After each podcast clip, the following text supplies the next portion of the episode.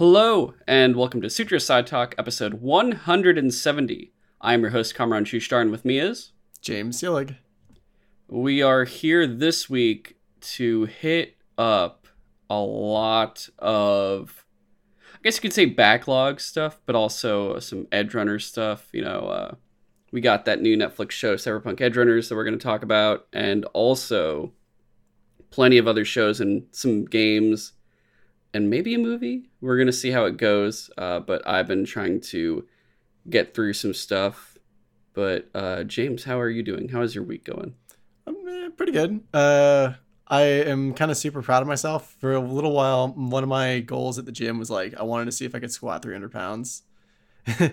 and uh, to be fair, the gym I use at work only has a Smith machine, so it's like different than just like a free weight bar but for like a while one of the things that i was like unsure of was like how much those bars weigh because it's like it's not a free bar and it feels like it's counterweighted but it doesn't feel like zero pounds. Mm-hmm. i finally looked it up and it is like apparently 25 pounds.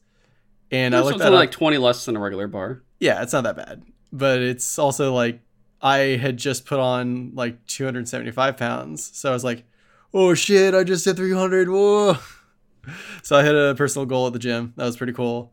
Nice. And uh, other than that, it's going to be vis- very busy next week because a few people are out on either vacation or just like medical stuff. So, uh, so you're entering yeah. super scientist mode.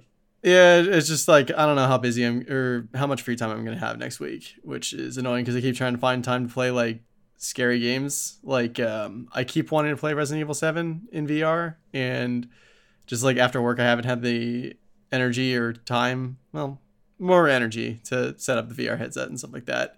Just because I've heard it can be such a hassle, and mm. it's it's one of those things where like it's probably not that bad, but just a little bit of inconvenience that it might be is making me like choose other things. Uh, so I've been playing a lot of Hades on my computer, and uh, I actually finally I got through Scorn, which just released on Friday and I've been looking forward to uh, to it for a while. It's perfect Halloween game because it's kind of spooky and weird, and I'm super glad I got through that in just one weekend, so I can move on to other stuff too. Sounds nice. like I didn't enjoy it. I did like it. It's just like there are so many things to there take is. up my time that I'm just like I'm glad I actually finished one thing. I feel it. Yeah, I, I'm uh, dude. The weather recently has been killing me because it's like completely overcast here, where oh, there's yeah. no sun, but there's no rain, and there's not even fog. It's just like a a, a gray Dude, sadness like, just I had in the to, sky. I had to take the long way uh, long way home a few times this last week, just because like sometimes based on traffic, it can actually take me less time to go all the way north uh, North Bay route and like down through the uh, um, Golden Gate Bridge instead of doing the um, East Bay route and just like mm-hmm. going there with the Bay Bridge. And there were like a couple days where the fog rolling over that hill was so thick that I was just like, holy shit, I can't see more than like 200 feet ahead of me. This is scary as shit. Damn. Yeah, no, over. Yeah. It's been, um, I only get like a, a few reprieves when it's like go shopping for groceries and stuff or go to the gym where it's like out near the mission area. And then I'm like, oh yeah. my God, sunlight. This is great. And come back here and I'm like, Oh shit. Okay. But yeah, it's just gray over here. Yeah, it's just hella gray. Uh, otherwise, dude, I'm like finally blasting through my comics. I've had like my current pull list has oh, been like forgetting. I got to read that. Uh, uh, Harley Quinn. The Harley Quinn thing before we talk about that for. You got um, time. I haven't had yeah. a chance to even look for people yet. Oh no. uh, but uh, yeah, dude, there's so much. But uh, I was behind like a month and I've now closed in on two weeks behind, and I'm like so close. I've honestly a lot of today I was just reading. I'm like, I'm just gonna read today. Just uh no screens as much, and it's been a little bit nice, but I'm also still bulldozing through fucking One Piece, and I'm just like, okay, it's the spooky month where I want to watch spooky shows and play spooky games, and I'm just like, One Piece, One Piece, must get through One Piece, and it's so annoying to find a balance with that. It, it's crazy. And it's all just if this movie wasn't coming out in early November, I would not be here doing this. Yeah, I can't like believe crazy. you're trying to get through the entire show before yeah. that movie comes out. That's insane. Yeah, I know.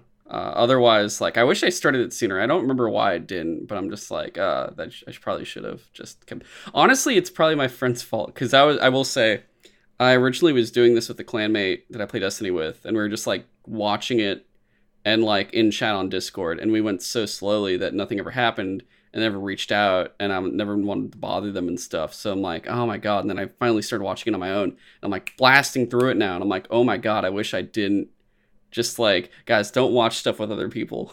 don't do it. It's not worth it. Just watch it on your own and you'll go like 20 times faster because then you don't have to worry about schedules and time zones and bullshit. Yeah. So, yeah. Uh, otherwise, yeah, this episode, we're going to get through a lot of stuff and we only have one news piece that we're going to go through very briefly. And uh, I guess with that said, let's just get right into it, James, if you want to lead us in on the uh, Bayonetta news. Yeah. So kind of caveat to this story at first, or first off, because so far as we just have like one side of the story, and it feels like there has to be more to it because it makes no sense. So the voice actress who voices Bayonetta, the protagonist of the Bayonetta games, uh, Hellena Taylor, went to Twitter the other day to claim that the reason why she didn't come back to voice Bayonetta in the third game, which I had totally missed that that was even a thing, that because I I was like super excited for this game because I love the first two, and it's just like it's always annoying when they have to recast a a character, let alone the main character, but she claims that to reprise her role, Platinum Games and Nintendo only offered her 4,000 US dollars total for the entire game.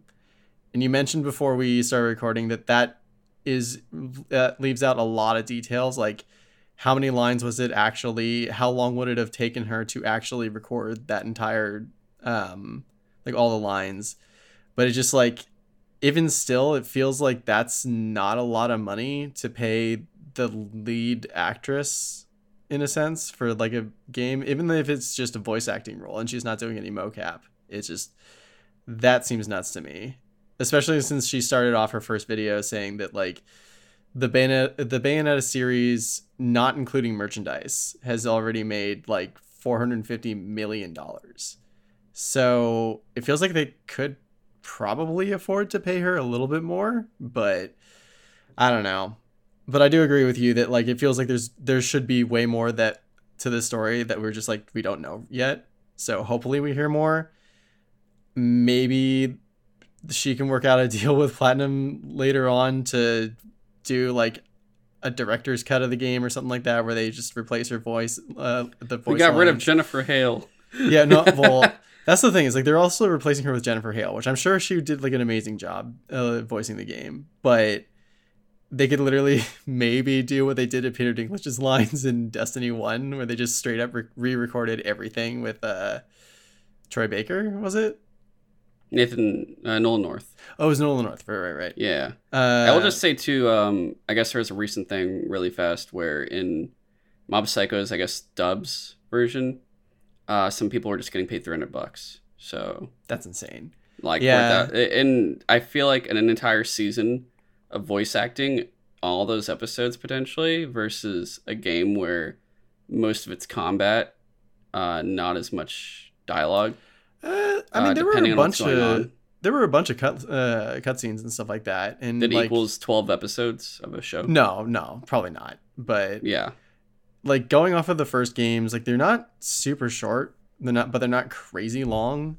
Eh, so I'd still think it has to be at least like hundreds of lines for her to uh, to do, but I don't I don't know anything about voice acting. I don't know how long it takes to actually do that much work, but it just it feels weird and I would like to know more about the story. And maybe we'll come back to it later if we do hear more, but yeah. And I guess in a short yeah. uh really fast without going into detail, I just want a yes or no. Uh but uh the whole point of it was she went boycott Bayonetta 3 are you going to boycott Bayonetta 3? yes or no? I don't need anything. I want to say yes for now. Okay. But All we'll see. Uh, moving on, we were going to go into our future thing, which is pretty much Cyberpunk Edgerunners, And yeah, it was a it was a show, and I will say before we talk about it, I only watched this show. I, I still haven't opened my PS4 copy of Cyberpunk 2077, which I will then get the free upgrade for PS5. But uh, Yeah. I I haven't I touched played, it at all yet. I want to say I played like four or five hours on PC. Not, I'm not very far. Okay, and I Like, know because basically out of the first chapter. Okay. But uh, I guess getting right into it, uh, I watched it with some friends. Uh, we were like, I think we spent two different, like we did watched it for like two Saturdays, and I think one of them played Cyberpunk, or one or two of them did, and they were like, "Oh my god, this is that blah blah blah," and like they were like saying certain references to the game where they're like, "Oh my god, this is in this," or the fact that now the anime content is also in the game where they threw in like David's kinda mom's cool. jacket and whatnot in there. And I'm like, oh, that's cool. I don't know what that is, but sure. I don't like. I, I'm, I haven't played the game yet it's to just know these references. I think. Yeah, I mean, it's. I feel like it's the same thing where we watched Arcane, and I haven't touched League of Legends ever, so I don't know shit about that universe. So yeah, Yeah, for me, If- it's like, oh, I recognize some of these characters. Yeah, I just That's knew about it. Jinx. That was it. That's all I knew. I was like, yeah, it's the crazy woman, right? That just like flies around and shit. I don't think any, Um, I don't know if any of the Edgerunners stuff was in the game before the anime though. So I think like- only the locations, maybe. Oh, That's okay, what that's mean. what you mean. No, Yeah. that I that was definitely kind of cool for me. Like, cause I have played a little And also the bit of gangs Cyberpunk. and whatnot. Yeah, the gangs I I recognized like the Maelstrom. Uh, I think it was like the dudes who are like super um cyborged up. Mhm. Um, but there were like certain locations like the Afterlife is like a major place in the game. The one of the bars they go to, and Okay. also Moxie's I think it was. So like it was kind of cool to see some things like that, and also like whenever Lucy was hacking stuff, like that's straight up the hacking minigame in the game, and like the cell phone ring is like literally straight from the game. Okay. Yeah. Do they say so- choom a lot in the game? I assume. yeah, that's Okay. that's one of the um, dialect things I guess from for cyberpunk times. It was like a more. It felt like a more annoying version than Chicken Legs and Shiv from like Dark Knight Returns. They're like, "Yo, you Shiv? Yeah, I Shiv." But it was like choom, and I'm Oh, just eh. like, ah, I stop always saying this, please. I always took it as like a really weird version of saying like chum because it's like you say it like you know f- friend or like buddy, but Yeah. it's like you could say it either as like yo hey chum or like aggressively like yo what's up chum. I don't know. God, that sounded fucking weird, but Yeah, a little bit, just a little bit, you know. uh, Uh, yeah, no, but it was like I did appreciate all the little touches that they had of just like making it this anime feel like it's actually in the same exact world as uh, Cyberpunk 2077. It really does make me want to play more of the game. It did. It made everyone like the whole thing was yeah, apparently I'm not alone on that. the the single player i guess the single player game then outweighed all the multiplayer games in terms of population of people playing it online or at least i guess like playing it on steam and whatnot so like because cyberpunk's single player obviously and usually when you're looking on steam majority of the games that are like having the biggest populations are multiplayer games and after that anime came out cyberpunk like blasted up past all of the multiplayer games in terms of player base concurrently. It actually, uh, I think one of the things I heard was it had more concurrent players at one point than Witcher 3 ever did. which that game was crazy popular, especially Yeah. after the uh, Netflix show came out. that is true, but I I guess the difference here is I had already played The Witcher uh, at a certain point, and I didn't need to do it like after the the show necessarily. Same. But um, this I think was a little bit different because this is a whole new world, more or less. Even though it's Yeah. based off of a board game or whatever. Uh, Yeah. Otherwise, the you know the studio that did it was Trigger Animation, and Trigger did a fantastic job with the animation. I think the animation Oh, was yeah. probably the strongest point of this show, where above the story, above everything else, the animation was just insane looking, and it was probably due to the fact that this team has to deal with the cyberpunk universe. The cyberpunk universe has insane colors, the vibrancy of it, just everything is bright for the most part and it just pops when you watch it and you're just like oh my god i can't believe how good this looks or when they're in the weird like when they're, either they're going into the vr moon world or they're just dude, chilling There were some parts that were just beautiful. Like Yeah. that moon uh, scene was super cool, and oh god, the, the very end too. I was like almost crying. yeah and otherwise like Yeah, it just looked good. Uh, the show itself, going through it, I think had a very strong start, and it was doing good at, at a certain point. I want to say around what was this episode like? It was eight or ten episodes. The show, I think it was ten. ten. I want to say around seven or so. It started losing mo- its momentum, uh, for me at least, and it started kind of like grinding to a halt where you went from like, yeah, this is great to oh, this is all right. We're Was just going after really fast. Maine died? Yeah, I want to say it was after Yeah. Main died. That's kind of when the show kind of dropped a little bit. There were definitely like a couple sort of like in between episodes where there was like a time jump and um David became kind of like the leader of the Yeah. cyberpunks. Though it didn't feel like a time. It felt like a depression jump, if anything. Oh, absolutely. And I'm like, oh, okay. And I'm not saying like you know to make a show sad or something makes it bad, but it didn't feel as exciting. It just felt like oh, everything feels just kind of whatever. Uh, and we got here very quickly compared to like what was going on before where it was all a lot of build up and then after that uh, they just said build up's done now we're just kind of at the end point very quickly uh, that's fair. I thought it was really interesting how it got me really like into all the side characters and stuff. oh yeah so that very much I so. like every time someone died, I actually was just like, "Oh, holy shit, that person's dead." yeah I, I, it was uh, kind of crazy especially because it was the first one i forget his name The dude with the hands, yeah, I, I forget. Yeah. like he died like just so suddenly. Uh, when that cyber psycho just like blew his head off, and like when Maine started going uh cyber psycho, I was I literally was like, oh fuck, that sucks because I I like this guy and he's like losing his mind, and just like the way he sacrifices himself to try to like save David and everything, like the way he's just like you like you're good at running kid so keep running and he just like you, see him slow motion explode Ugh. like and and then like when rebecca got crushed by Adam Smasher i i was just like oh man she was awesome though so pilar was the dude that lost his hand right. I, I was trying to look up the names again no But yeah. Pil- yeah. because you don't feel like anyone's gonna die just yet and then pilar just does when the dude's kind of losing his mind yeah. and just immediately just gets got and you're like oh oh shit. And what was weirder was rebecca's like i was supposed to kill him and you're like wait aren't you guys siblings? What what, what did Yeah, i couldn't tell what their relationship was. I i got i i guessed brother sister yeah they were siblings. Yeah. Uh but i was very curious as to what he did that she was like i'm gonna be the one to kill him in the future. Oh no i think it was just supposed to be like oh he's my brother he's a piece of shit i hate him. Like i guess that yeah. uh, but yeah she lost her cool with it. Um i mean i guess the sad moment started when david's mom dies. Like that was fucked Yeah, up. that was horrifying. Well, not Yeah. horrifying, just like so like you knew it was coming too. That was the worst part. Yeah. you, you knew it was gonna happen and when it does you're just like fuck and it doesn't even matter who killed her it was just kind of like yeah this is just the world we live in Yeah, Pretty like, it- much. she wasn't even the target. It was like the dude in the other car and like the I guess the gang members didn't want to wait for a clear shot. They were just like, "Fuck it. This is the best we're going to get, so kill him." yeah Even even the people in between.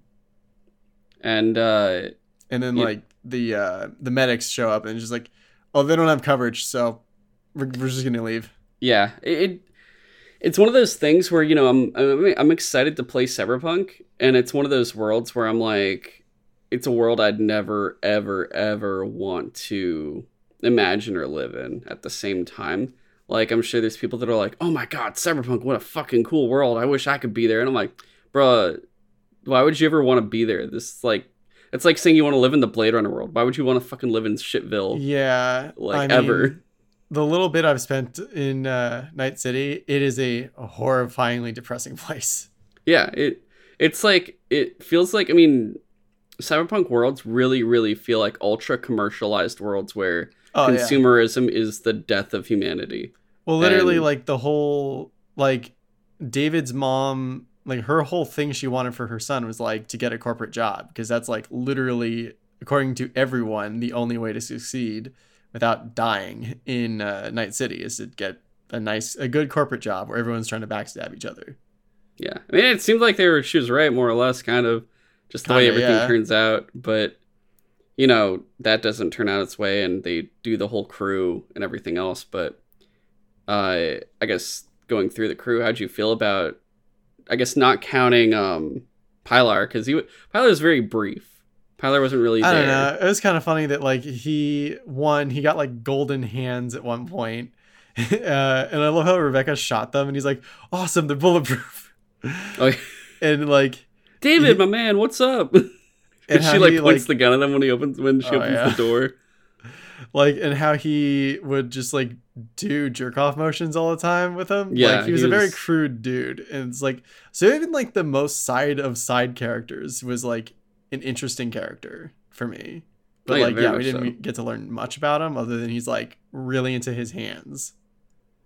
I also find it funny, actually, really fast. The one of his cla- David's classmates is like the rich kid, and he has implants where it's like, oh, the rich kid can bully the other kids not Yeah. because he's rich, but because, well, yes, because he's rich, but because he was able to afford fighting skills that could kick someone's he literally ass. bought like a kung fu chip and just like beat the shit out of David. And I also love that he did a bunch of like show off moves first, and, and Yes. then he beat the shit out of him. And then like later on, when David and, or someone's fighting his a- dad for real, he's just like got the same implants, but he doesn't fuck around.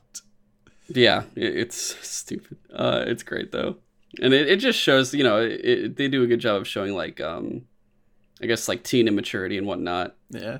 I do love when David takes the Sandevistan and just like gets it implanted, which every time he gets an implant put in, it looks like horrifyingly painful. Yeah. And well, no, the whole thing is other people when they do implants, depending on how their care is or their money, they can afford to do like painkillers or all this other stuff to be knocked out. David can't afford any of that shit, so he has to do it that way. yeah, I assume. It, is something like you can get like I assume you can go to like a good hospital or whatever to get implants put in like safely, or you could just go to like a back alley ripper doc and it might work out fine. Uh, and I just love when he gets the Sandevistan put in.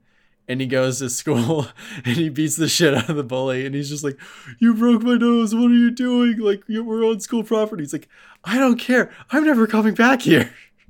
Yeah, he's like my mom's dead. and I don't care about her. Like Yeah. her her dreams for me are dead with her pretty much, which was kind of fucked up. But yeah, Oh god, when he started hallucinating at the end, when he was like going cyber psycho, and he's like sees his mom saying like, "I want you to go to the top of the Arasaka Tower." He's like, "I will, mom." He's like a monster mech thing. yeah, God. Uh, Uh, the other characters though, like uh, Kiwi, was very interesting because at first I'm like, oh, she loves wearing masks. Then you find out, nah, like, oh, she like her doesn't. face. Her face is just fucked up. Because like I don't know if it was just some accident that occurred before, but like, you know, everyone's pretty much more or less extremely mechanical. Yeah, no, I think point. that's just like a personal choice. Is like some people choose to have their lower jaw removed because then you could just have whatever implanted there.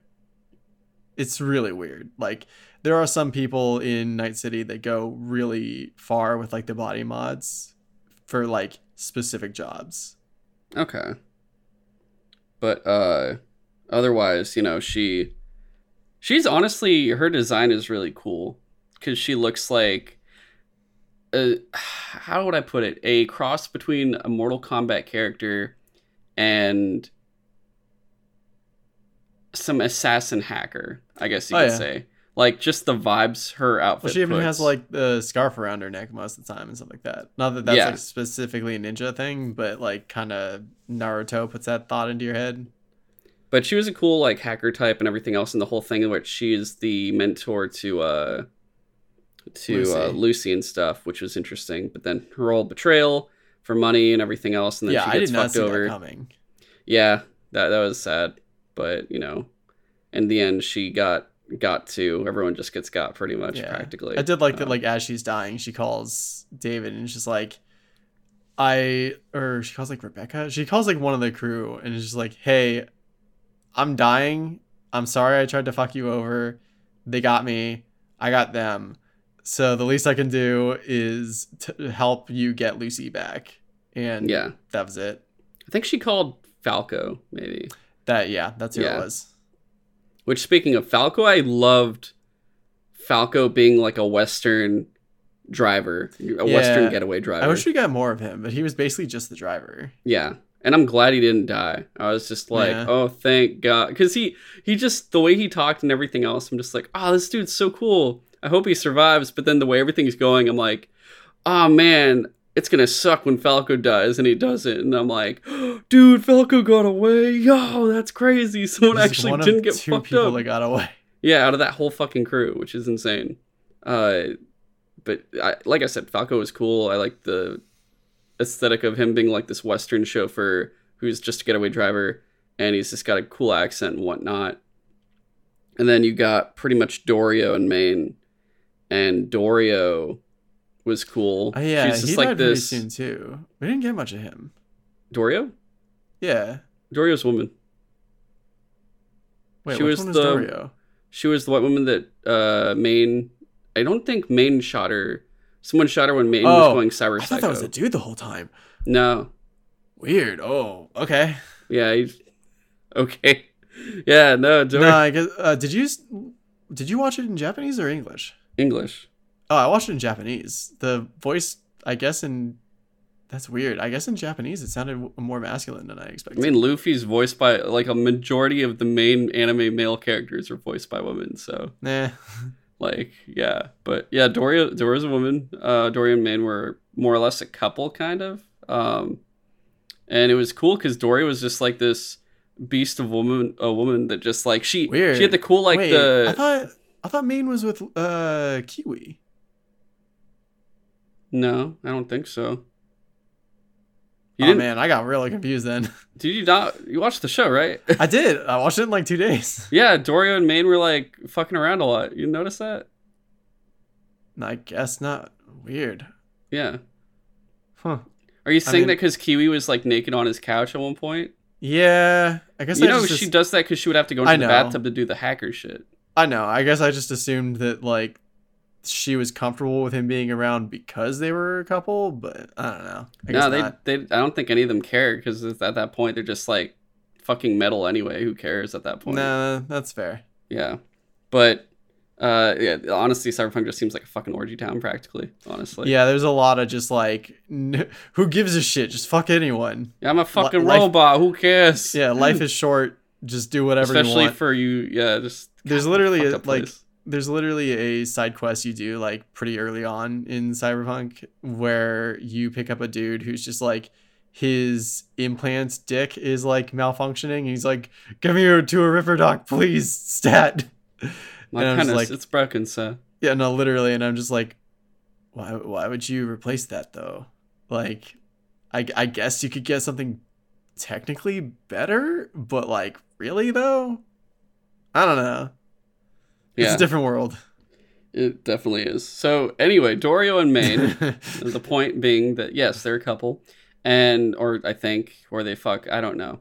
And Dorio is just cool. Like she's got the jacket yeah. that's just a jacket and somehow never goes crazy because like, uh, it- yeah. They Uh, seem like just like the cool, like literally emotionally cool person in the room. Yes, she's very much like keeping calm and never really getting emotionally compromised, especially once she notices that Maine is going cyber psycho. She's just like, all right, I gotta see how I can keep this guy under control long enough Yeah. for us to finish what we have to do. And, you know, at that point, though, it gets her killed. And then, you know, Maine goes Yeah, insane until he sad. dies. Yeah. It was crazy too, just how like it happens to Maine, and you're just like, oh shit, if this is like cyber dementia. Yeah, like she. Uh, if dementia made you fucking go insane and kill people, it literally seemed to just like make him dissociate where he was in his life. And he kept like hallucinating being in, in a different place or like fighting someone else when he was like there was someone that he recognized in front of him, like Dorio or Lucy, which is why he not Lucy, um, Kiwi, which is why he like punched her out and stuff like that. Like it, it that was super brutal how uh, Dorio died. Just like literally trying to give um, Maine some of his meds, and he just she just gets shot like right in front of him, and like yeah, Yeah. that's what makes him go like super psycho. But Maine, otherwise, before that was really cool. Like he's this guy that's understanding, for the most part. He he doesn't do charity, but you feel he's somewhat charitable at the same time. Well, you feel of. like he cares for his people because he's just like everyone gets an even cut. That's that's how I roll. yeah, until yeah, uh, he maintains everything until the cyber psycho kicks in, Mm. and you know you see him dealing with Faraday, who is voiced by fucking Giancarlo Luis Esposito, which is crazy. Oh man, oh maybe I should watch it in English. That's why I watched it in English. I was like, dude, this this is very much like if you're playing Cyberpunk in English, you might as well watch it in English too, especially if the voice cast is fine." And the voice cast was good. Like it, it felt very, it felt very much what it was supposed to be in English. I can't imagine it sounding right in Japanese. Uh, I was pretty nor- good. I mean, compared to everything, like especially just because like they sound like perfectly the way they look. It's Mhm. insanely good. Um, especially David. David actually sounded really good, and having Faraday was great uh, with uh, with uh, Esposito voicing him and everything else. But uh, otherwise, yeah, uh, Maine was cool until he was dead, and then you're like, oh well, shit, okay. I guess Yeah. that's it then. And I, I did like also that Maine was like feeling bad for David mainly because of what happened to his mom, where he's like, Oh yeah, his mom your mom used to do all that shit for us. That's how she could afford to do certain things, but it was still like Yeah, when he finds out, he's like, "Wait, you're Gloria's kid? Shit." Oh man, that sucks. Yeah.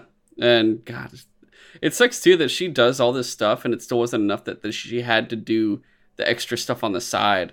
And that wasn't even like for any form of greed. It was literally like I'm just trying to get my son through school. yeah, to like a good school. Yeah, to, to get him insane. ahead. Yeah. It's crazy. I'm- like, I was Gloria really surprised have any implants? She, it didn't look like Uh, she did really. she might have had like the chip things that everyone has in, in their neck, but like other than that, I don't know. I don't Okay. think so. I wonder how people are born in this world. Like what the I mean it's supposed Like it's, is it supposed to be they're born regular like this is still Yeah, shit but then somehow you put chips into your like how does that start? That whole like I'm going to implant chips into your neck and then yeah. from that I couldn't tell you. I don't know if That's they insane. Talk Yeah. about it at any point. There might be Did- like a so there's like a lot of um like things to read scattered around the environment. Like maybe some some of them talk about it, but I I, I couldn't tell you. Okay. In the just real fast in the game, do you ever see anyone that seems completely normal, like fully natural? Nah, pretty much everyone has like. Uh, wait, no. Actually, there are specifically like a, a side quest thing involving monks that like their whole thing is just like body purity and like having no implants. It's like literally part of their religion. Okay, interesting. Uh, otherwise, you know, did you have anything else on Maine and uh, Dorio? No, Okay. The other characters being uh, pretty much, I think, just really like I don't have anything on Faraday. Faraday was cool, but he was like more of just a background antagonist for the Yeah. most part. Uh, just another corpo trying to make like the most money he can.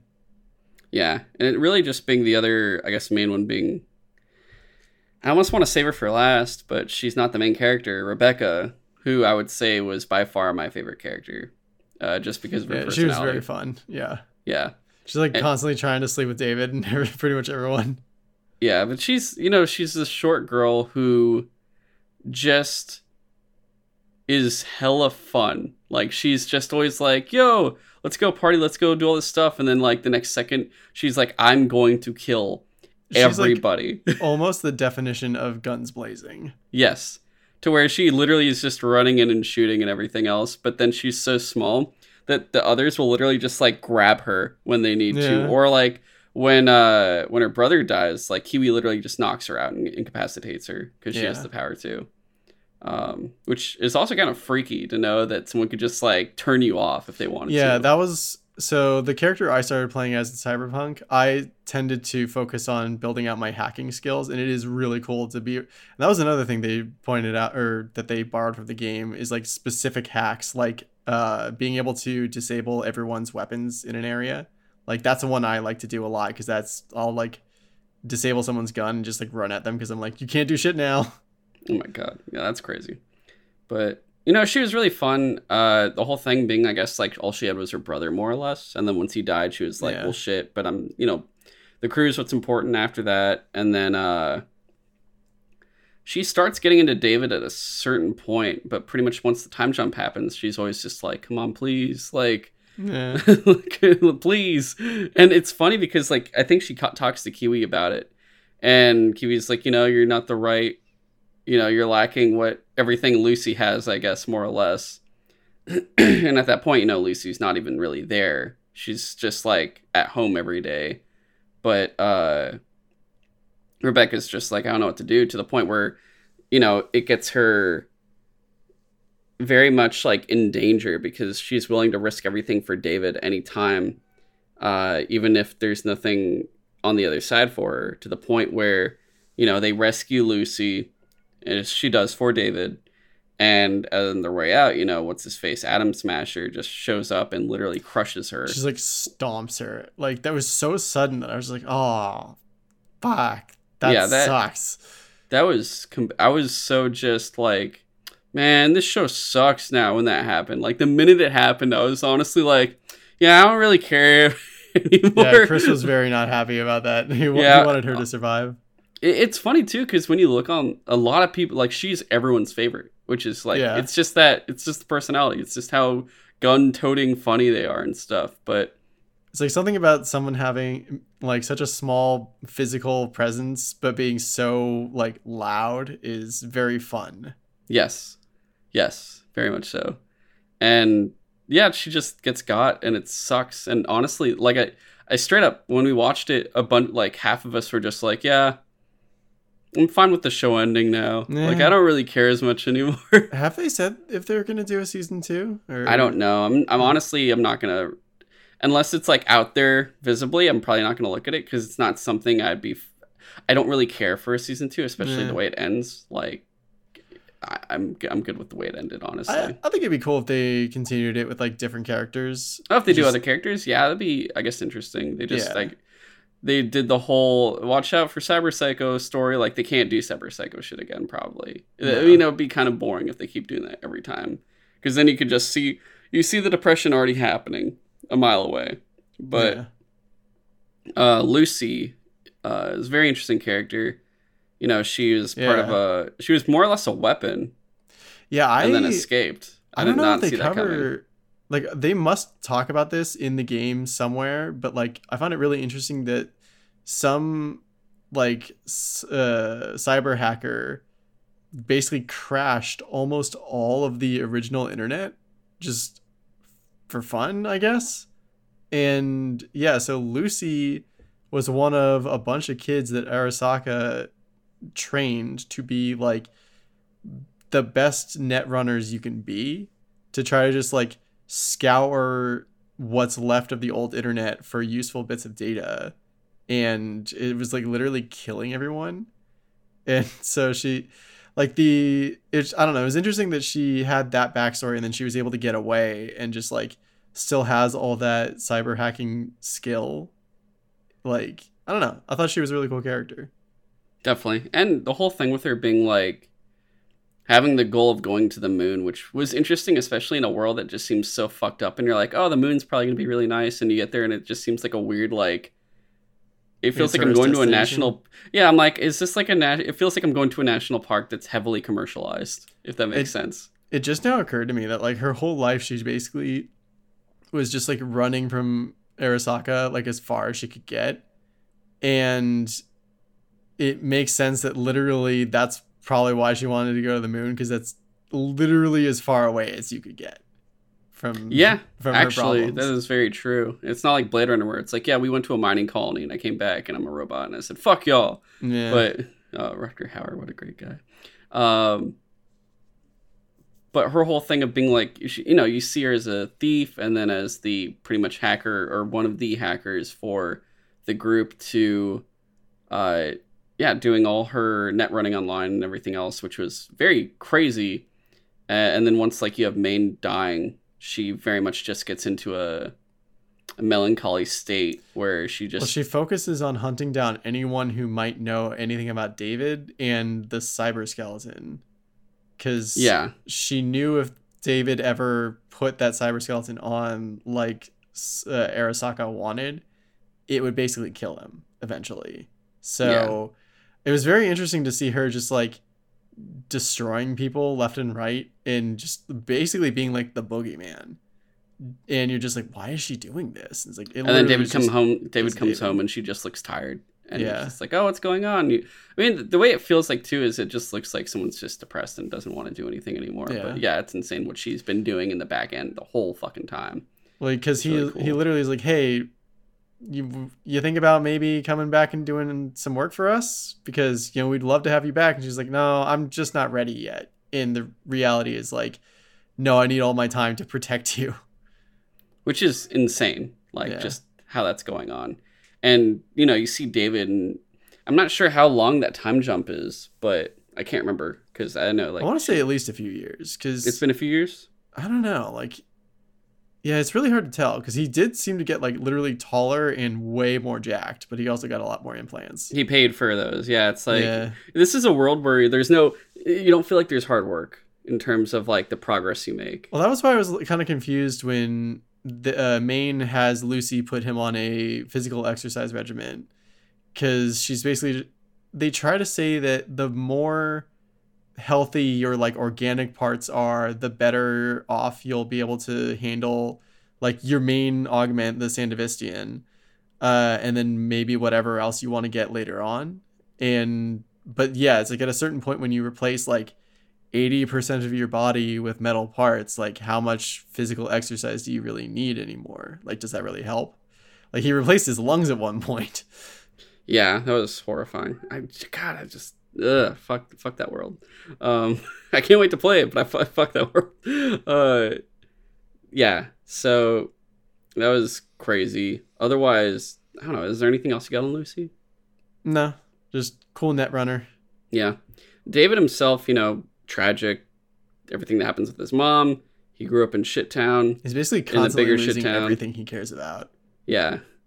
He grew up in the shittier the shittier town within the bigger shit town. It's like everything's shit, but that one was covered a little bit more shit than the other parts.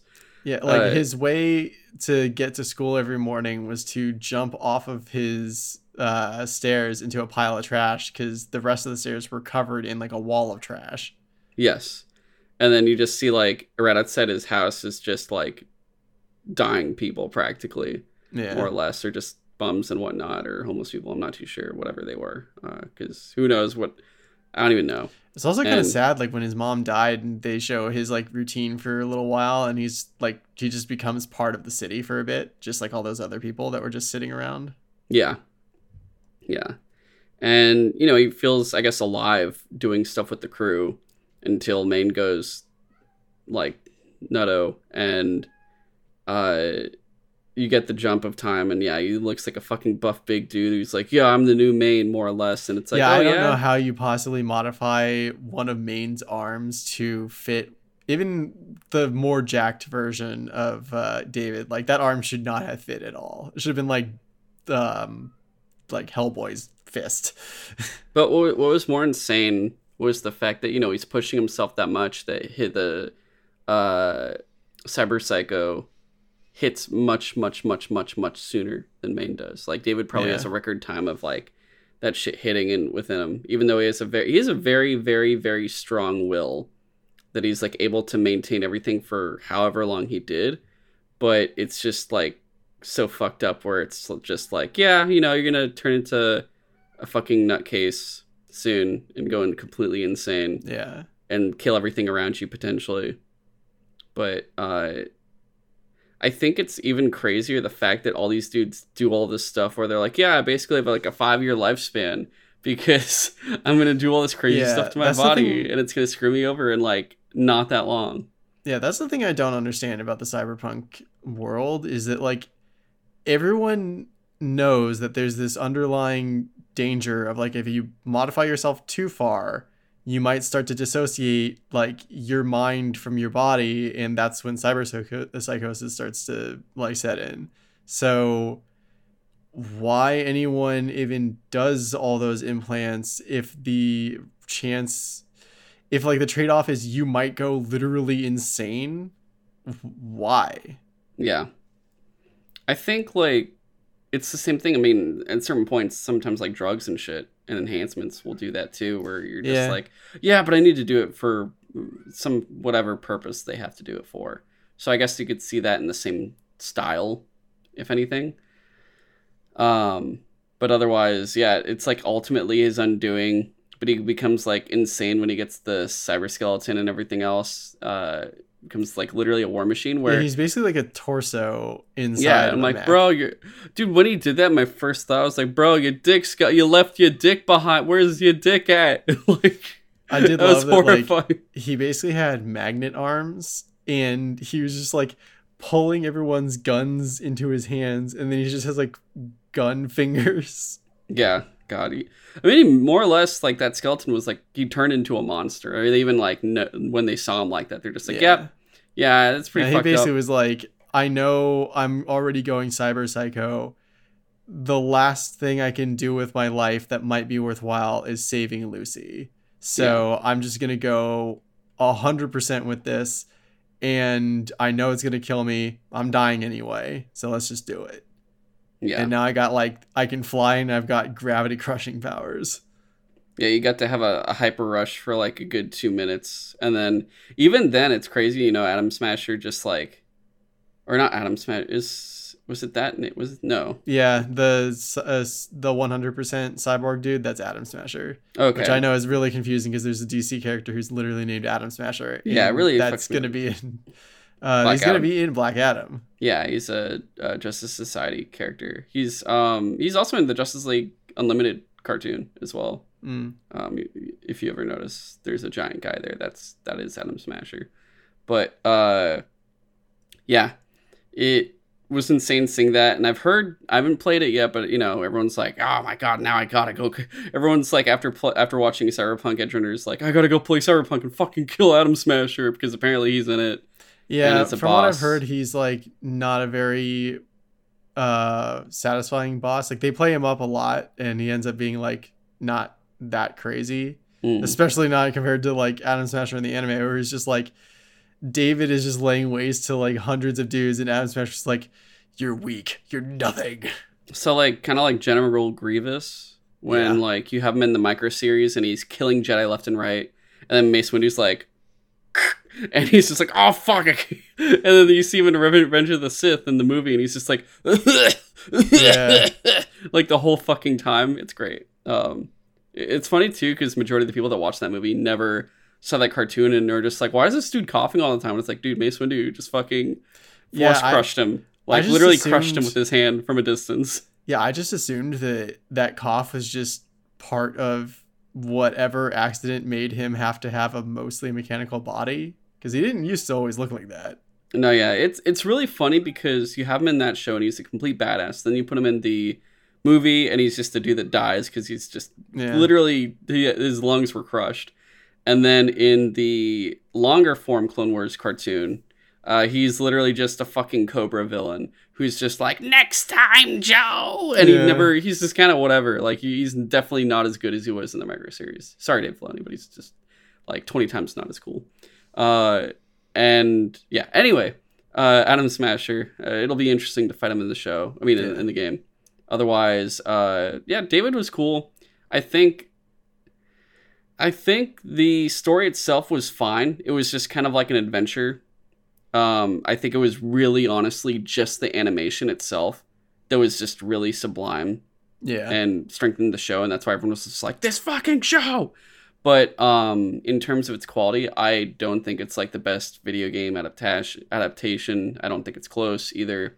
Um, especially knowing that we have Arcane, like Arcane is still like top tier, whereas this I think is great to an extent, but I'd still say it's just kind of good more than anything, and it's just the animation that's amazing more than anything. yeah. So, I don't know. Like I, it definitely wasn't very heavy on plot, but I did really appreciate the art style, and like we literally just talked about, like we liked all the characters individually. So Yeah. I guess you could say it does a great job to the point where I think it's just I don't like the fact that I'm like in- extremely depressed after it. Like it's Nah, not even like that's fair. all the characters you feel you feel a certain extent of sadness for. I think I felt bad for David more so because everything if it was just David without his mom, I wouldn't have felt as bad, but specifically because of everything his mom did and that's how he ends everything is why everything feels like shit.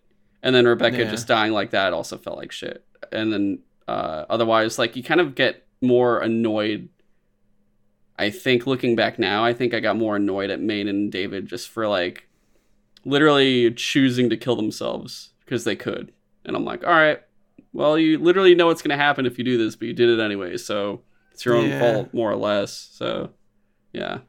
I mean, that's like kind of like a an ongoing thing in the cyberpunk game is that like basically no one dies a happy death in in Night City. It's like that's how you become a legend of the city is you basically like live long enough to have like a cool end and that's it. Yeah. Which is again very depressing. Yeah. Extremely so. I'm like, I'm, God, if this game also is depressing, I'm going to be like, I need to go back to The Witcher so I can have a happy time. Yeah. but just be sad that it's over more than anything because that, that was the melancholy feeling finishing witcher witcher 3 was one of those few games where i finished it and i'm like but what happens next Hmm. uh, but all right uh, anything else with Edgerunners no, I think we covered it pretty good. okay cool uh, but okay now more into backlog stuff and depending on what you want to talk about we can definitely go in between things. Uh, i do want to get one thing out of the way really like just to start off and everything else but um way back when i don't even know when i did this. Oh yeah this is also at the end of june. Jesus christ. Uh mayans season four. Uh so you know i've talked about this before. I don't think i talked about sons of anarchy on here but i have talked about like more or less all four seasons of mayans on here i think at different points and uh the first two seasons or first three seasons really being really good like they did a great job and the fourth season here is still really good. It just gets fucking dark. Like it, it, it changes abruptly in terms of not abruptly, but you feel a, a, a great darkness come over the show where it's even Sons of Anarchy in its darkest moments were lighter than this, I think, more or less. But Interesting. um this because this is a such dark season because it has everything from child murder to the betrayal uh killing of just innocent people and stuff Jesus. and uh, an interesting style of storytelling and character expansion you start off with really just uh the reyes brothers and the i guess looking at all four seasons they do a really good job uh i think the greatest strength of this show is it will start off very small in terms of storytelling with the characters. Like the first season, it's just the Brace brothers, like Easy and Angel. Easy's the main character of the show and everything else, but it's really just about them. And you're getting their perspectives and everything else. The other characters are just kind of there doing their thing, but you, you know all their names, you know they like you, you're noticing tendencies of them and whatnot and traits of their characters, but you're not following them. You're really just following these two. And uh by the time like each season starts a new season, like each new season comes, uh, it extends to more of the uh, the members of the crew and starts telling more of their stories too. And you're starting to get multi perspectives. So now it's just not easy and uh, Angel, and now you're getting more people. Like in season one, it's just Race Bros. In season two, you get uh, Mama Galindo or Mrs. Mrs. Galindo, who is not. I don't want to say an antagonist, but she's someone that's like a very big truth behind the like tragedy of the Reyes the Reyes family. Because like the whole thing is their mom is dead, and there's some shit that goes down, and it, it like it pretty much is the reason why everything in the show is happening. But it's like her and Adelita, um, who is uh this more or less someone that not a cartel leader, but she is like almost like a Mexican rebel who still smuggles drugs and stuff, but has like a child army more or less. Like she has uh, children that work for her and other stuff, and they actually try to go to war with the cartel and stuff. It's very Like- interesting, How young children? like kids. Um, Ugh. like they don't really fight fight, but like they work for her and do shit. Uh, there are adults that fight and everything else. It's like a weird mix, but she takes in orphans and stuff. Like she gives them homes. Mm. Like she she's like Mm. you can live with us, but you have to you know do whatever.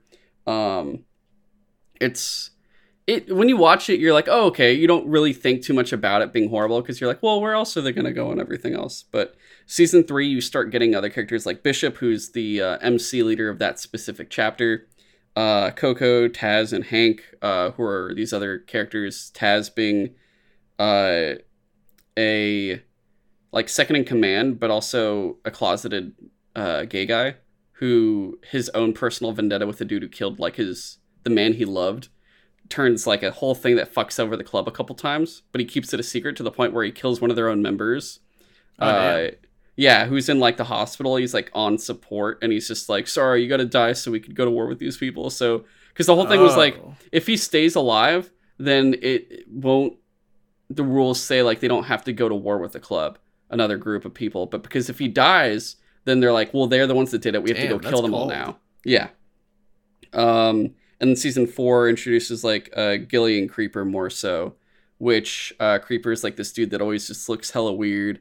Uh, he's got like just bald head, tattoos everywhere, and you find out like he's inside kind of a softie, and he kind of gets screwed over because uh, this woman he starts dating from like an AA meeting turns out to be an undercover cop and everything else, and you're just like, oh no, she's trying to get through the use him to get to the MC, the MC and whatnot. It's actually kind of crazy, but um, yeah, more or less, and uh, pretty much like what happens here is easy.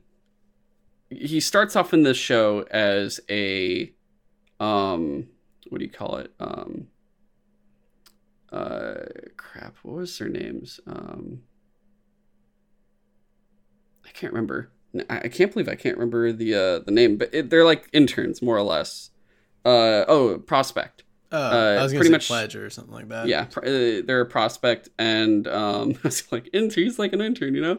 but Eh. oh, oh, the I want to say the second and third season he's like a full fledged member uh, at a certain point, and then this one he gets very very ambitious, like very dark and ambitious, where it's like his descent into villainy, where uh, each each action he takes furthers him down a dark path to where it's like no going back pretty much. Like he in the last season does some questionable shit where he's like you know uh there's three leaders of our motorcycle club and we should really just have one leader. They're called like the three kings and he tells like bishop like you should be the king. And uh because there's so much issue there the other two kings are like pushing them because their club specifically their chapter specifically is the one that like connects with the border. So they're like the pipeline for the drugs that come in from mexico. And a lot of shit's been happening so they all blame them for like everything getting fucked up. And to the point where like uh they're almost gonna squeeze them to death uh being like you need to bring all this shit up. And that means you guys aren't going to get that much out of it but we you need to make sure the rest of us don't get fucked over either. Uh, and Easy's like you can be the one king but that means we have to take out the other two kings and it starts a whole fucking civil war basically within the club and at first you're like oh that's not too the worst thing but at a certain point to try to kill one of the leaders Easy actually like bombs a, a workshop that has him in it along with some of his guys but also his kid is in there too Oh, and he still does it. And you're just like, oh fuck. And apparently, I think the kid survived, but it was just like, dude, what the fuck? And this season, it's just him like, cause uh, he was gonna leave it all for his girlfriend, who is trying to become a nurse, and his dad is like, Easy has like a real big darkness in him, like I do. You need to leave, leave him behind. He'll come with you and go with you. He'll put all this behind him, but hit that darkness will still probably be within him, and it's not good for you. You should leave and she does it. And so once he feels cut off, he's just like, "Yo, fuck it, I'm gonna go all the way in." And he does everything from like, like they almost all die. Like the the other clubs basically group up on them, kill the other some of the guys that tried to side with them, and then uh, are just like, "Yeah, we're gonna execute all of you." Like they end up pretty much capturing them all until like the old original president of the club comes back, and it's just like y'all are listening to me again. Fuck you guys. And there's no more three kings because I'm in charge. And uh, it saves them a bit until like Easy plans the assassinate. Like he pretty much they go and assault a group. What the remaining other leader that like led that assault on them, he shoots him. He's just like, "Cool, we did it," and he's like, "Yep," and then he just shoots him in the head, and you're like, blah, blah, blah, "Oh my god!" And other things happen to the point where he kills his own girlfriend or ex girlfriend at that point because she's he him and Angel accidentally go to like the, they go to this hospital where they have to like take out someone or do something, and it's the how hospital many, where she, how many people they kill in hospitals? not often. It, this is like the one point, but like they, Alright. they're doing something in the hospital and they're getting chased by like a security guy, and Angel pretty much kills him. And uh, a nurse tries to help, and it, you see it. And it's like his ex girlfriend from the previous two seasons, and you're like, "Oh my god!" And they take her because she knows who they are, and she's like, "Easy, he you're finds her again. yeah," because they she had just happened to work at the hospital that they were in, Huh. doing shit in, uh, trying to kill some guy. And uh, she's like, Angel killed that security guard, and he's like, you should, you know, you know, he's my brother. And she's like, yeah, that man had a whole family. I knew him. He was a really good guy. Like he wasn't a bad guy. He was just a security guard for this hospital, and your brother killed him in cold blood. Like he needs to answer for it. Damn. And so she's like, please, you're a good guy. I know you're not a bad person. And so he's like, well, I got to save my brother. So he just shoots her. And even Angel's like, what the fuck did you do? You know, I, we both know who that was. Like, wh- what's wrong with you?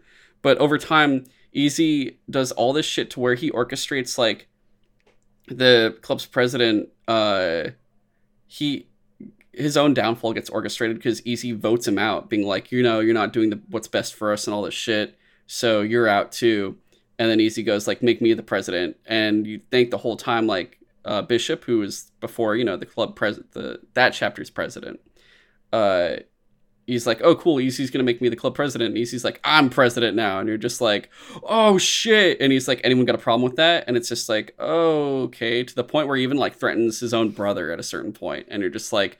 What happened? You were literally the nicest guy, and now you are literally the evilest person Jesus. in this show, and it's insane.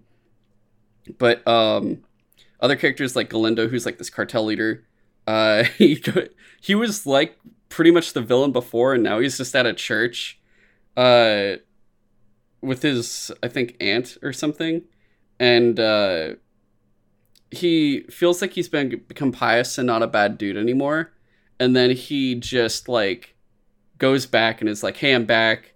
Uh, I'm gonna work with uh, the cart the other cartel that ran me out. Uh, it's it's ran by like this brother sister, and the brother's a piece of shit. So Galindo works with the sister, kills the brother, and is like, "I'm gonna we're gonna work together." And now our cartel is gonna be the ultimate cartel and shit.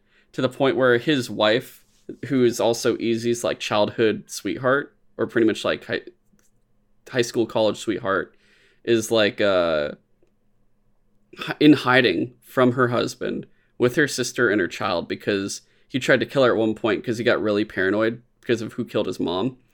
And uh he finds her again and he's like hey i have her son. Time to come back home. And she's like what the fuck did you do? And he's like you know i have her son. It's like wait my sister was watching our son. Where's my sister? And he's like she got in the way. And you're just like you were just at a church this whole time like learning to be a better person and that's what you do when you come back i'm just like what the yeah so all that shit happens Damn. um yeah it gets really fucking dark this season Yeah, that show sounds incredibly dark. it's funny because it's like wait, this is all in one season?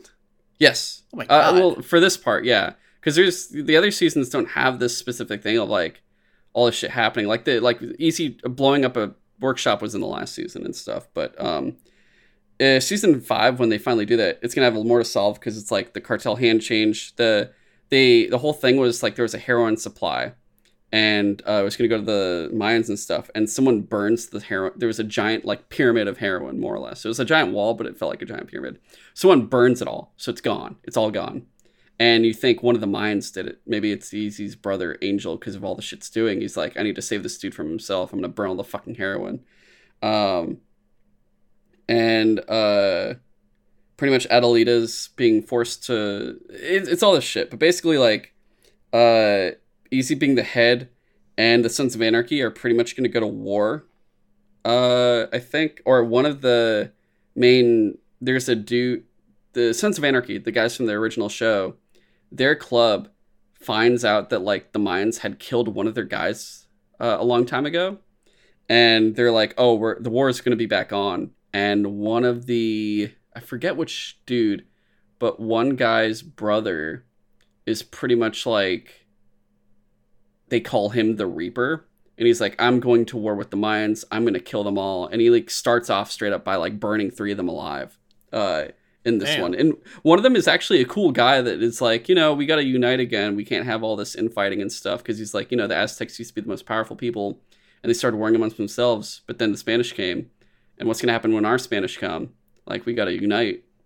He's one of the dudes that gets just fucking burned alive and you're just like, oh, Jesus Christ. But, um, it's weird because it started off with justice and attempting to survive the darkness uh, and everything else, but now it's uh, it's just yeah, it's becoming full dark, and you can only assume that there's to be like a certain point where it's to turn from like really bad fucking shit to some point of redemption where everyone whoever's been going down the dark paths especially easy we're to have some form of redemption arc. But the way it's going right now i feel like I don't know, because Sons of Anarchy lasted a good amount of time, like seven or eight seasons. I think this one could probably, or it should probably just go for five or six seasons, so like one or two more, uh, and then it could probably just kind of stop, just so it doesn't get too big for its britches. But I, it's Right. going, it's so far maintained its course of like quality, but it doesn't like the way it's going. It you feel like there's an end point coming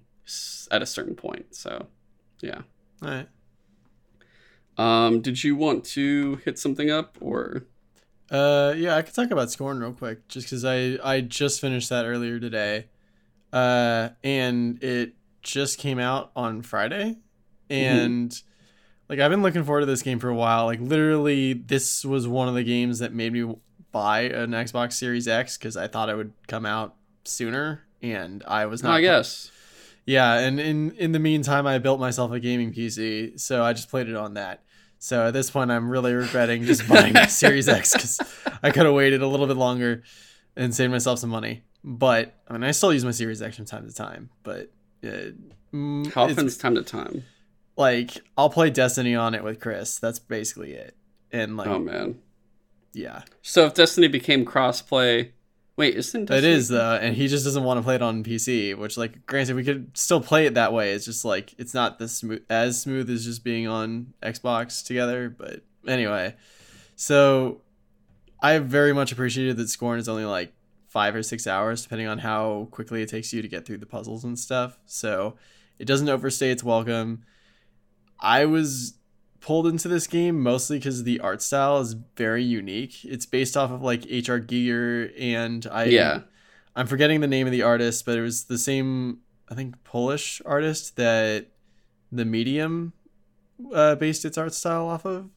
So very bleak, very like mix of organic and machine stuff all over the place. Like if anyone listening to this has ever watched Alien, like the scenes in, early on in the movie when they're walking through the space jockey ship and the hallways look like they're made of like rib cages and stuff like that, like it's it's it, it's a machine, but it might have been grown into the shape it is. There's a lot yeah, it's like very creepy, very alien feeling and looking, and that is basically the entire selling point of Scorn, at least for me.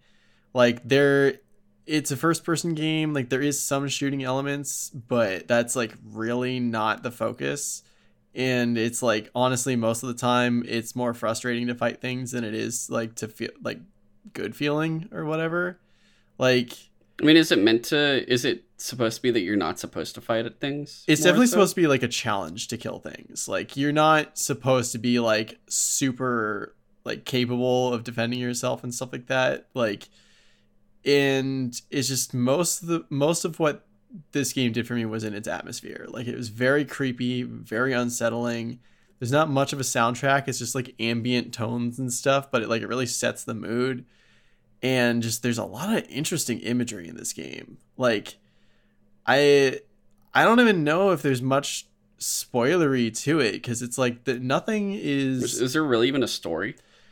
not really like it's all just you get a sense of what happened to this world but nothing is explicitly spelled out to you. There are no like collectibles that i was able to find. There are no like voice logs. There is no dialogue. It's just It's just you running around putting shit in your body and being like, oh, fuck, it's Yeah. disgusting. like there's a lot of weird shit like having to graft things onto your body. Like the key to you that you use to get through a bunch of like uh or to interface with a bunch of um, pedestals and stuff is just like this weird thing that just gets bolted onto the back of your hand. Um your key card for lack of a better word that you use to get through different level doors throughout the game is like it looks like a weird fleshy thing.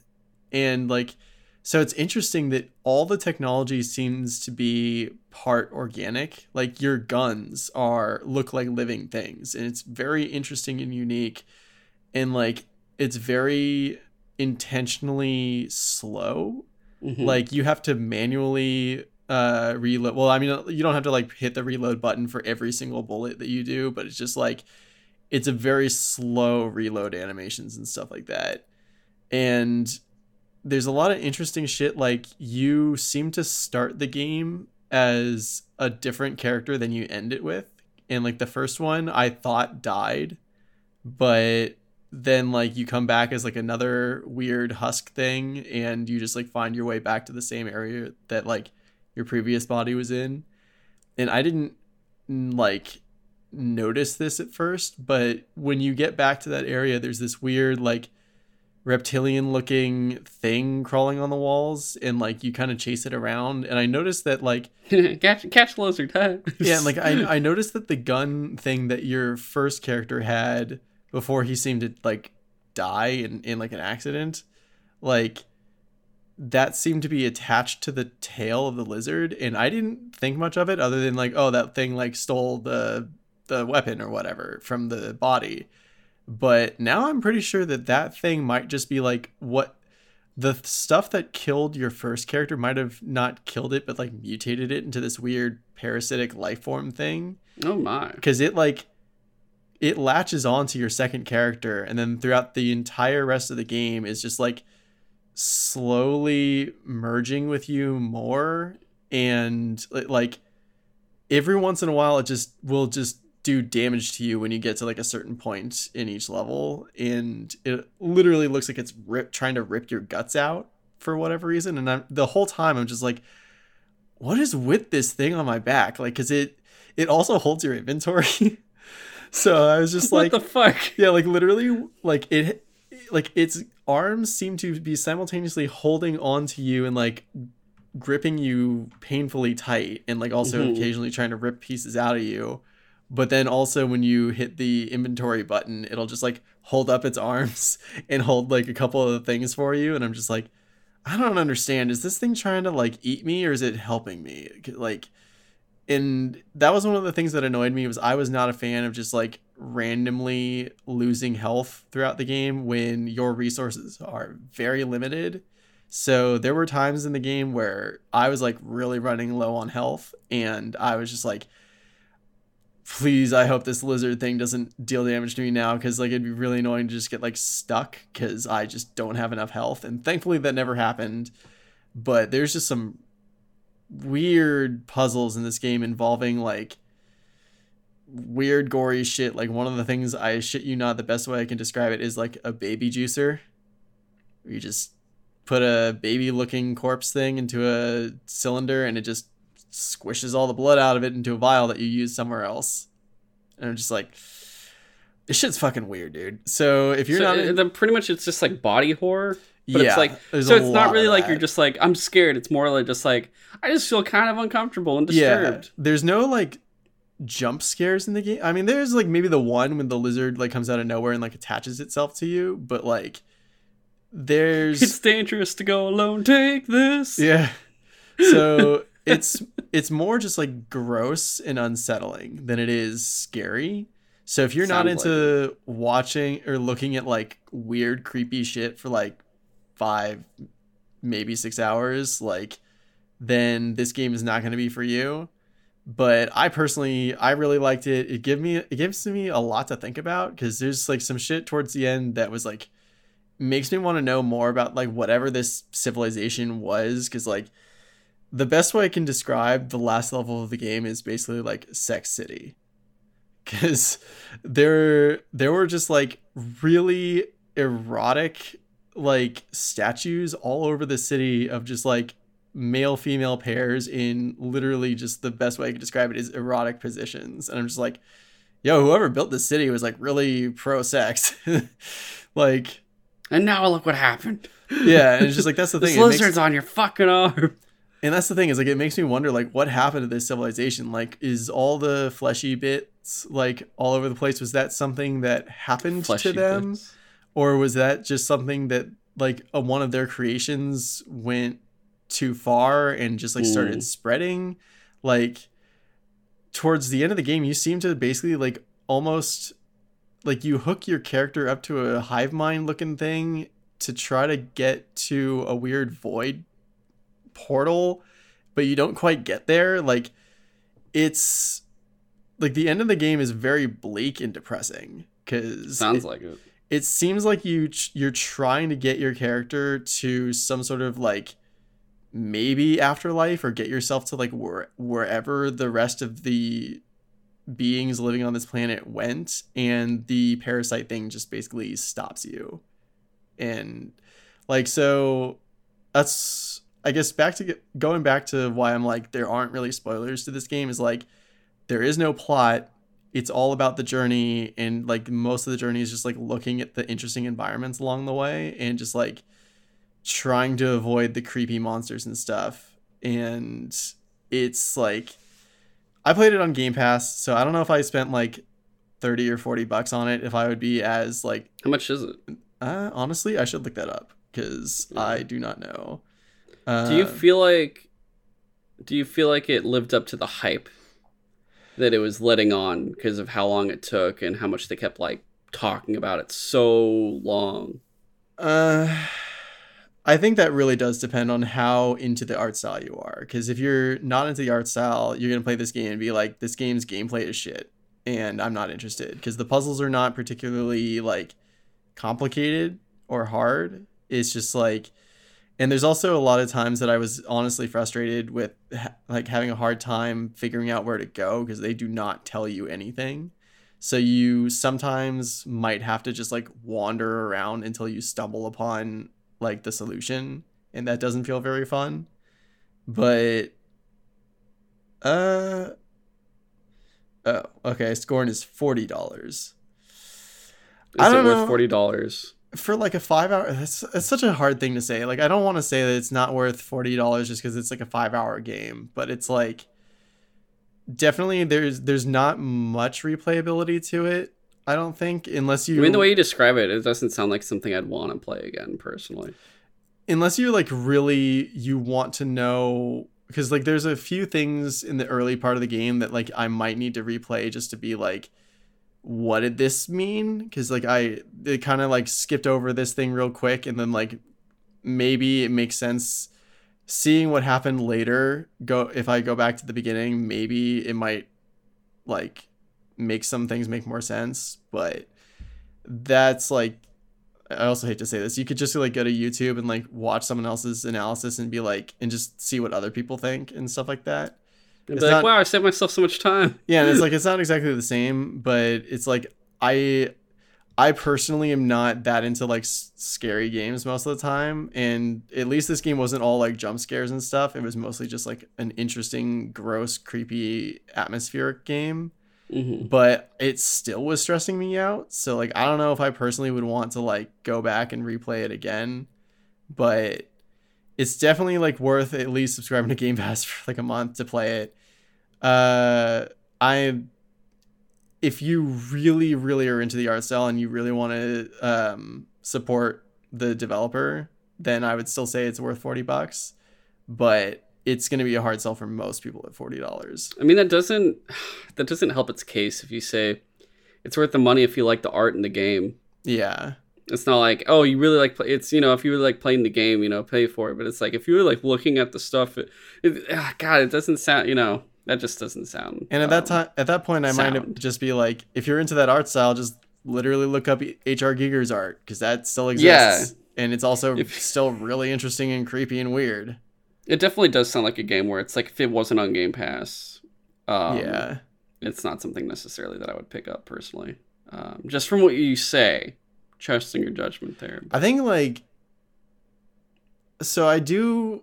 Like I said, I like when a game is vague enough that it gives the audience like room to discuss like Yeah. what the meaning of everything was. But Scorn, I think, was a little bit too far into just like showing you a bunch of interesting stuff, but explaining literally nothing of it. So I'm left more confused at the end than just like interested, I guess. I But I'm think still that's- interested. It's just that not. could be I'm their goal is they want you to think about that shit even though there's no answers it's a way to have confusion occupy your mind so then their game occupies your mind Yeah. would exactly. you say yeah so No, that that's not right. necessarily a good thing that's kind it's actually kind of mean but i get that idea where it's like we don't want to actually give you the answer we probably don't even have the actual answer it's like remember when uh in resistance when insomniac made the cloven Yeah. and then they're like, we actually don't really have a an end game for that. it was just like, why did you make it? the whole thing of like, it looked cool at the time, Yeah. And it was it was fucking cool. But then when you, it's the letdown of like, oh, you couldn't figure out what it was at the end, or like George R. R. Martin, you know, he can't fucking figure out his fucking books, and it's like, I'm so nervous, I can't figure out what's better because my show fucked up. That I His really- he's got too many ideas. He can't just like commit. Look, dragons. like. I made more. We made more dragons. Don't you like the dragons? Yeah. So okay, that's Yeah. interesting. Overall, Scorn I think was a really cool game. It's just like gonna be a hard sell at forty dollars for most people. Inle- again, unless you're really into like interesting, different, unique art styles. Okay. Um, I guess we'll I'll do Riverdale season season six. Oh boy, guys. Oh oh fucking boy. Uh, uh, this one will probably be brief, but this is a very interesting season because they got very very supernatural with this shit. So it went from like, you know, it's everyone in Riverdale doing their thing and trying to stop like land p- basically people trying to buy up properties and turn things into malls or whatever the fuck you know bulldoze society whatever to hey superpowers and magic are here now. Are you all ready for this? And it's like is this the same show? Mhm. is each character each of the main characters got superpowers. So archie is invulnerable he's like super he, he can't be like he, he has like rock hard skin or like in, he has impenetrable skin he's like archie's You've luke cage lost me. archie becomes luke cage Okay. uh, Jughead can read minds. Uh, Betty, and he can also go into minds somewhat. Uh, Betty ha- can see people's auras. So to see if they're like doing something fucked up or not, like she can feel this, she could sense the type of aura they put off. so sort of like an empath, but mm, more specific, I guess. I guess. Uh, Veronica is like a black widow. She, uh, her kiss basically, or having sex with her, I guess. She gives Oh. off poison. Like she has sex with the guy, and she's like, "Oh fuck, he's dead." And it's like, she, yeah. So she is like Black Widow, poison power. Uh, Cheryl Blossom, the redhead, uh, has fire power. She can basically, she's like Phoenix firepower. Uh, she actually accidentally pretty much like incinerates a dude because of her emotions. She didn't even mean to. She's like, "Where'd he go? Oh shit, he, he's he's literally ashes now." Uh, and this character that appeared last season, Tabitha, who's supposed to be like um, there's a dude named Pops who owns like Pop Steiner, the dude that makes all the burgers. She's like the granddaughter. Uh, she is like an angel. She's like the guard. She becomes like a guardian angel type character, and all these. So they all get superpowers. And there's a fucking dude named Percival Pickens who's. They're like, oh, is he like the descendant of a dude who pretty much was like almost. He was like a Confederate guy, more or less. Like he did some fucked up shit to like I guess the native people there and all this other crap, and he never actually died. Apparently, he has been like eternally alive this whole time, and he has like mind control powers.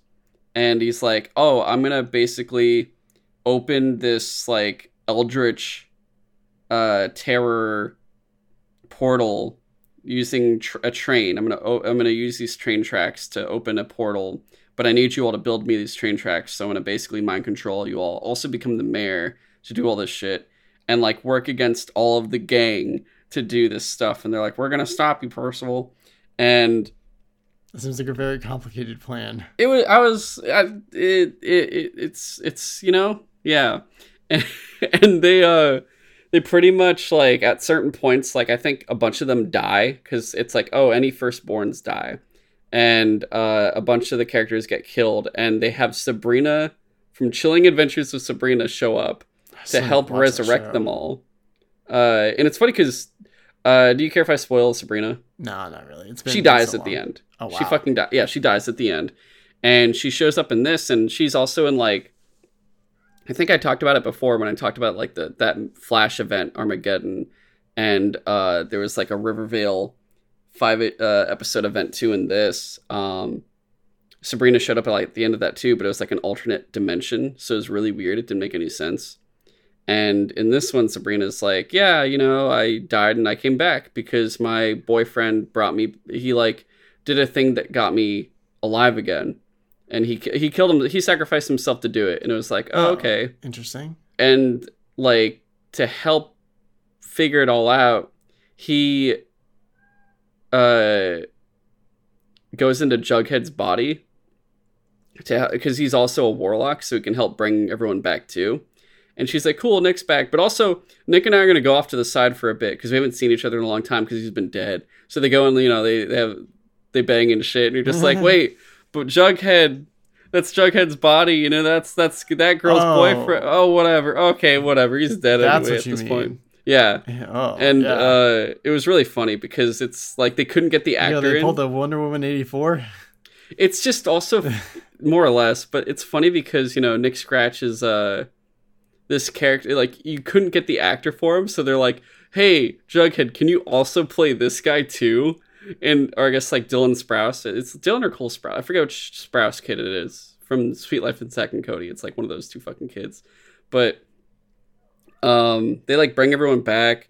They reincorporate that whole alternate world of Rivervale and more or less they use like the devil pretty much goes percival you've like been screwing me over because you never gave me your soul so i'm here to collect your ass and then like a comet comes to destroy uh the world or i guess riverdale at the very least uh but like they all use their powers to stop it and potentially lose their powers but then their world turns into like 50s style archie's world where it looks like the original Oh, digest comics and stuff. and that's how it ends and you're like season seven's the final season after this. And i'm like but do i the only reason i'd watch it is because it's like there's only one season. What's what's the harm? And i'm like but there's so many fucking episodes and i don't even know what the hell's happening anymore. Like Oh, i don't it's even like a CW show. So there are like twenty episodes per season or something.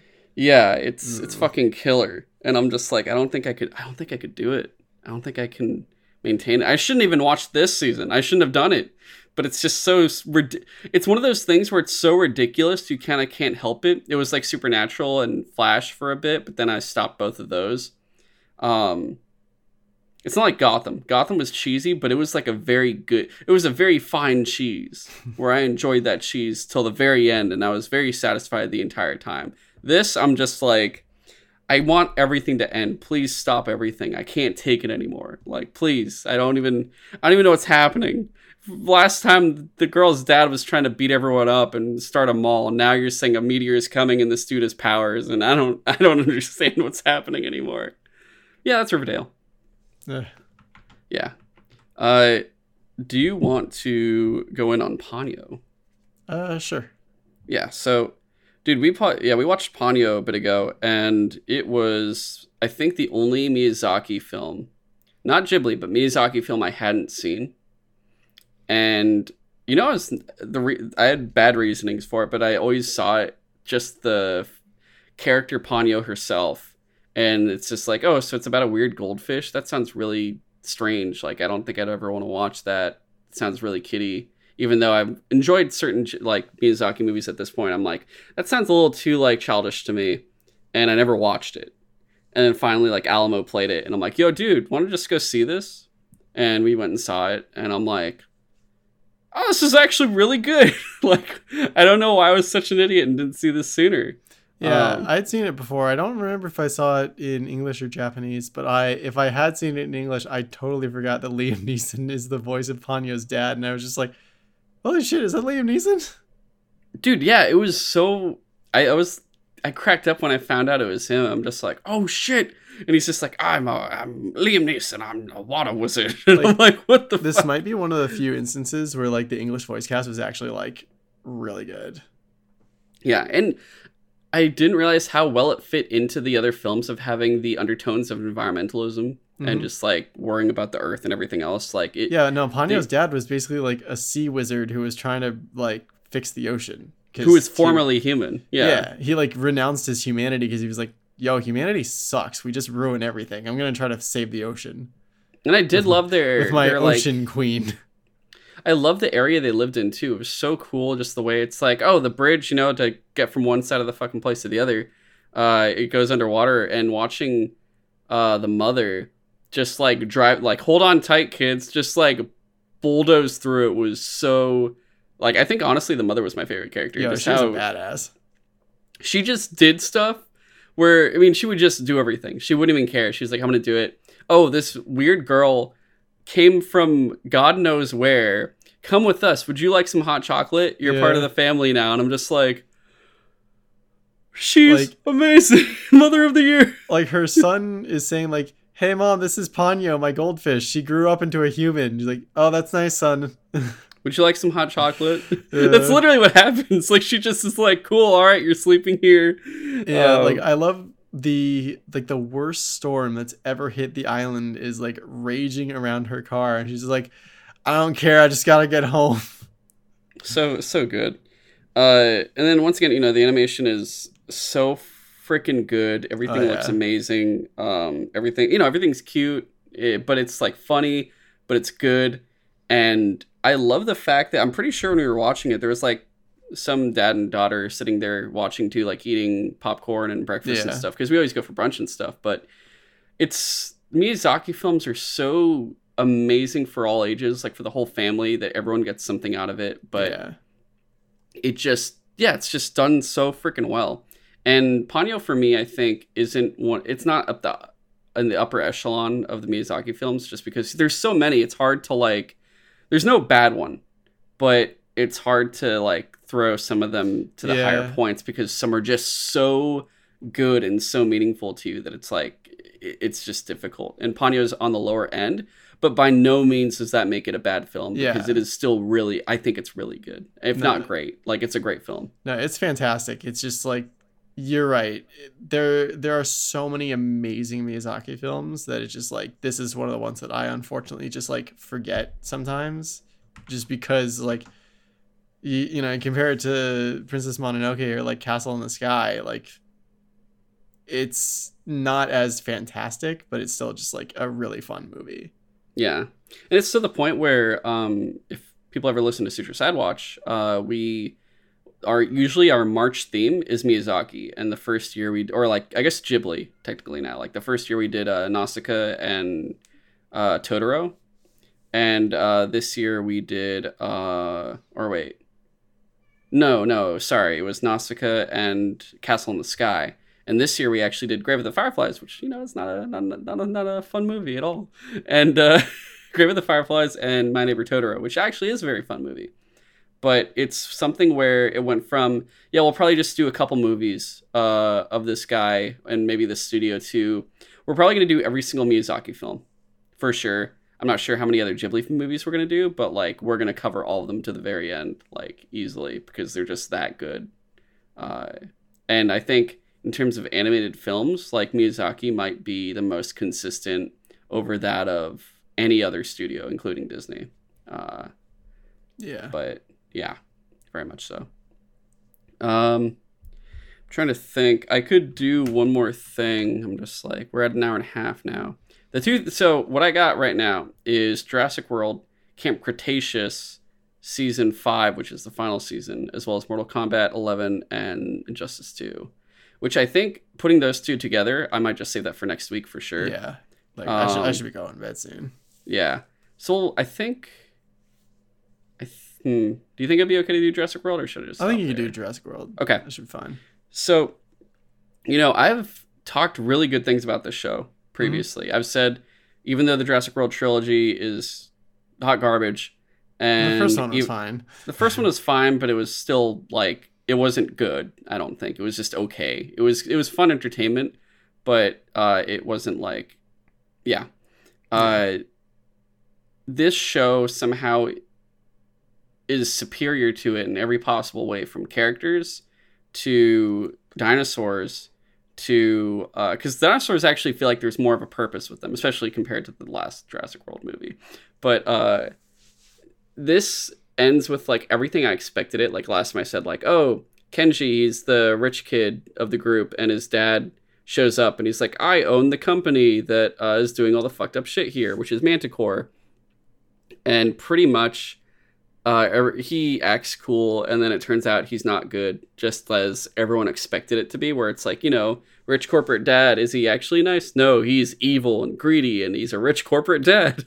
but uh, it pretty much finishes everything off where there's everything from remote controlled dinosaurs where literal like there's chips in them now where they try to put chips in them and use little game controllers to just make them do shit and uh james they do it to the mother t or like the two t-rexes that survived from isla sorna from lost world the one that wasn't killed by the spinosaurus Mhm. they do it to the spinosaurus uh they also do it to a f- couple of the lost world jurassic park raptors and some other dinosaurs too.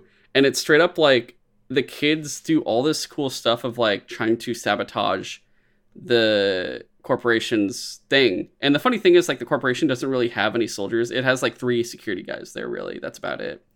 But uh at, at one point there's all these CEOs that show up to be wowed by this presentation or these representatives and they all die. Like pretty much the dinosaurs. Like I want to say there's probably like eight deaths in this season alone, uh, for a kids show. Damn. Uh, yeah, they all. It, Huh. And I say death, I mean like they get eaten. They all get eaten. But the show once again does a good job of, you know, they're dead. They won't show the dinosaur eat them, but you're like, oh, he's dead. Like he Mm. is, you know for a fact. And I'm sure the kids are smart enough to be like, oh, he got eaten. Uh, and it happens to yeah it happens to so many people they do an interesting job of like doing they recreate the spinosaurus t-rex fight.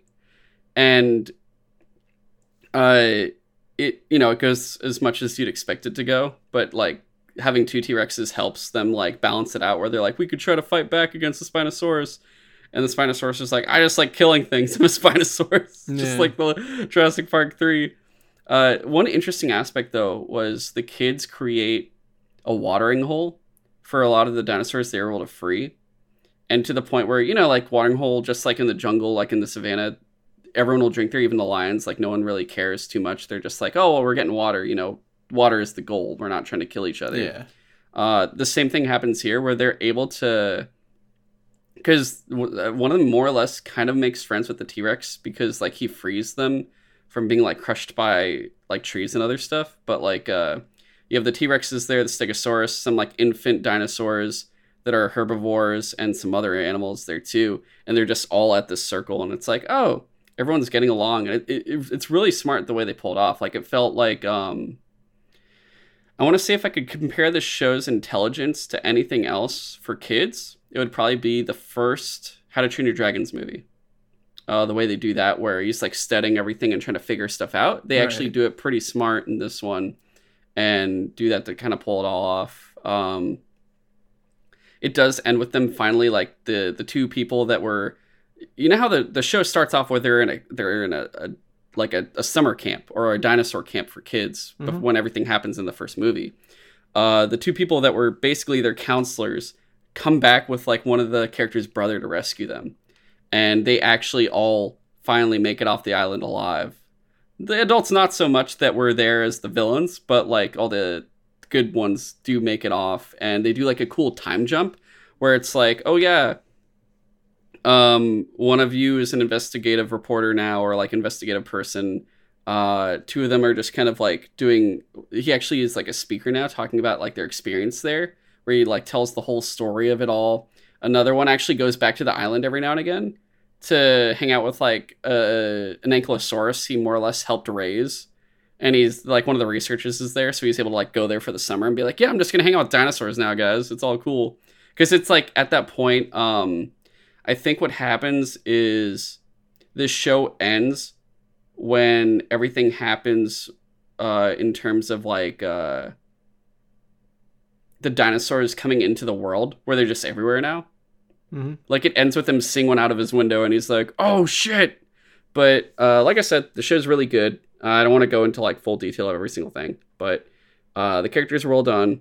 They make everything pretty believable to the point where you have a kid basically having to choose between his friends and his father, and trying to figure all that out and seeing like, "Oh my god, my dad's been manipulating me, all this shit." Like it's honestly pretty well done for a kids show. Like I said, um, but it ended they knew it had an ending and i think it was a great show because it knew its lifespan it set out for a story it told the entire story and it did it without ever feeling like there was filler uh, or that there was any form of like bullshit i guess because every it's like they're they have a mission each time or they have a long-term mission maybe some short-term stuff but they get it done and that's what they're striving for the entire time there's no like, oh, well, let's just do this while we're waiting for the next thing to happen. So I really appreciated it, and I think, yeah, check it out if you can. If you like, if you like dinosaurs, check this show out.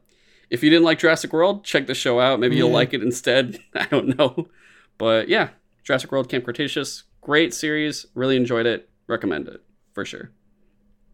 Uh, and that is all the time we have for. Uh, that's been Suture Side Talk, and of course, uh, if you would like to, you can email us at suturesidetalk at gmail.com. Uh, leave us any comments, feedback, or questions you want us to read on the show. Uh, you can also follow the show on TikTok, Twitter, and Instagram uh, at Suture Side Talk.